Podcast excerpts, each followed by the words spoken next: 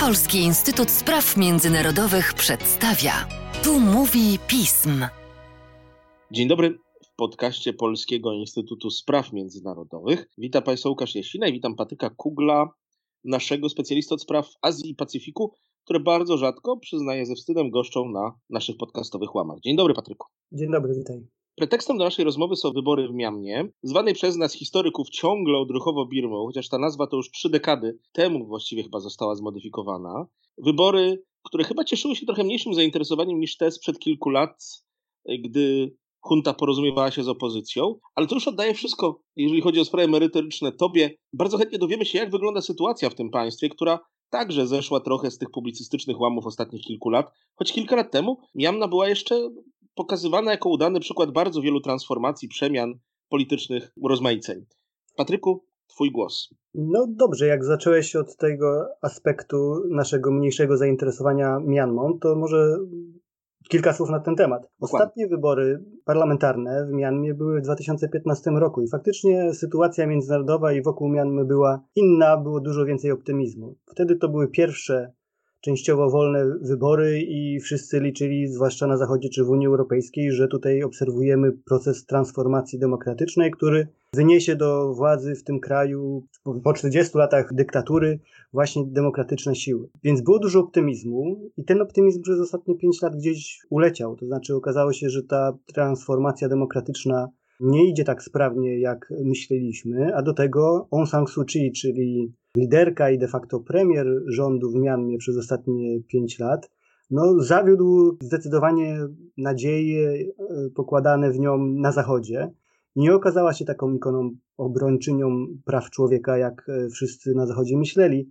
I tutaj odnoszę się do jej zwłaszcza postawy w trakcie prześladowań ludu muzułmańskiego Rohingya, w 2017 roku. Przypomnijmy, wtedy ponad 700 tysięcy ludzi zostało zmuszonych do ucieczki do Bangladeszu. Wiele dziesiąt tysięcy ludzi zostało no, brutalnie e, potraktowanych, wiele osób zginęło. No i Aung San Suu Kyi w tamtym czasie była, zachowywała się e, obojętnie i nie zabierała głosu w, tam, w tamtym momencie.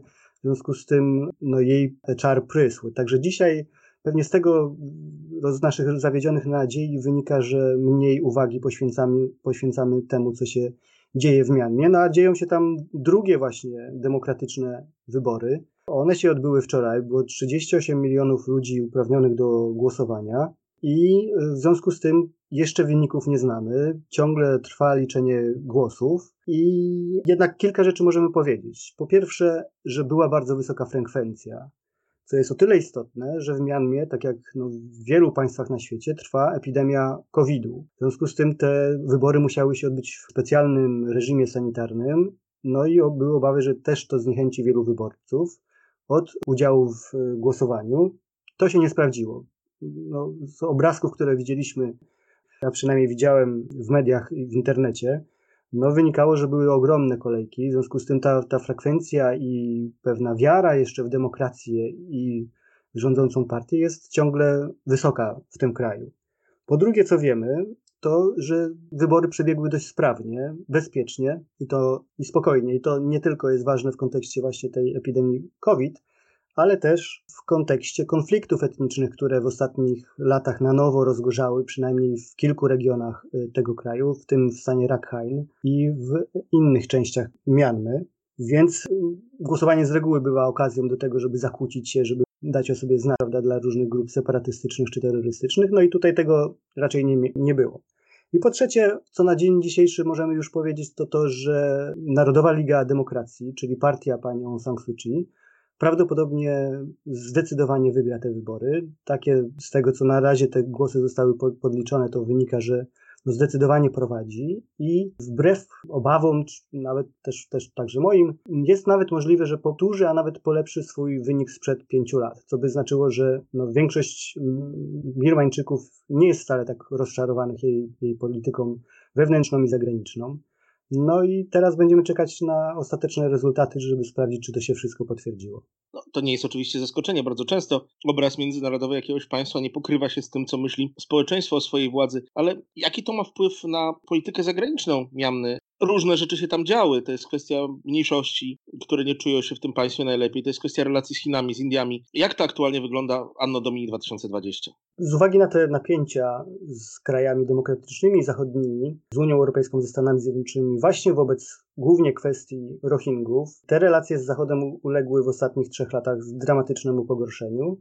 I w to miejsce bardzo ochoczo i chętnie weszły Chiny które no, są na dzień dzisiejszy głównym patronem politycznym, protektorem, inwestorem i partnerem handlowym. W związku z tym to uzależnienie Mianmy od Chin ponownie wzrasta, bo do 2011 roku, przed tym procesem transformacji demokratycznej, no, Chiny były właśnie głównym rozgrywającym w Mianmie i to otwarcie na świat miało wtedy ułatwić i armii Birmy i, i politykom dywersyfikację tych kontaktów zagranicznych. I to się przez kilka lat udawało, ale właśnie po 2017 roku znowu no, Aung San Suu Kyi stała się obiektem międzynarodowej krytyki i izolacji, no i nie miała zbytnio wiele do powiedzenia, musiała się zwrócić z powrotem do Chin, które są tam głównym rozgrywającym. Ten obraz polityki zagranicznej uzupełniają jeszcze inne kraje, powiedzmy w drugim rzędzie ważności dla, dla Mianmy, czyli Indie, Japonia, Australia, te kraje azjatyckie, które prowadzą jednak trochę pragmatyczną politykę, to znaczy mogą być też demokracjami i oburzać się na to, jak się Myanmar zachowała wobec mniejszości muzułmańskiej, ale jednocześnie pr pragmatycznie utrzymują relacje i swoje zaangażowanie w tym kraju. W związku z tym teraz po, po wyborach no musimy zobaczyć, jak to one się ostatecznie zakończą, no ale na dzień dzisiejszy wszystko wskazuje na to, że Aung San Suu Kyi utrzyma władzę, więc to będzie tak naprawdę no, okazja dla Zachodu, żeby spróbować jakoś nowego otwarcia w relacjach z tym, z tym państwem. Jeżeli to się nie uda, no to dalej będzie postępowała większa penetracja i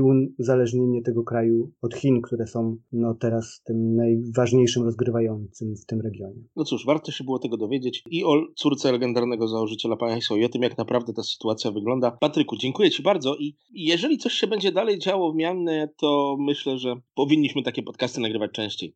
No i teraz jeszcze musimy to obserwować, co się będzie działo, tak bo, bo ten proces prze, przekazywania władzy trochę mm, długo trwa, bo dopiero w lutym przyszłego roku będziemy wiedzieć, kto zostanie prezydentem tego kraju. Ten parlament musi się zebrać, on dopiero wybierze nowego prezydenta, no i zależnie od tego, czy partia Aung San Suu Kyi uzyskała ponad dwie trzecie głosów, to, to zobaczymy, czy będzie w stanie wyznaczyć nowego prezydenta. Właśnie. Także jeszcze kilka ważnych rzeczy do rozstrzygnięcia. Myślę, że interesujemy się też nie tylko wyborami w Stanach Zjednoczonych, bo naprawdę na świat ma wpływ także parę innych elekcji. Zgadzam się. Dzięki Patryku. I dziękuję, dziękuję Państwu. Namawiam do obserwowania sytuacji w tamtym rejonie świata.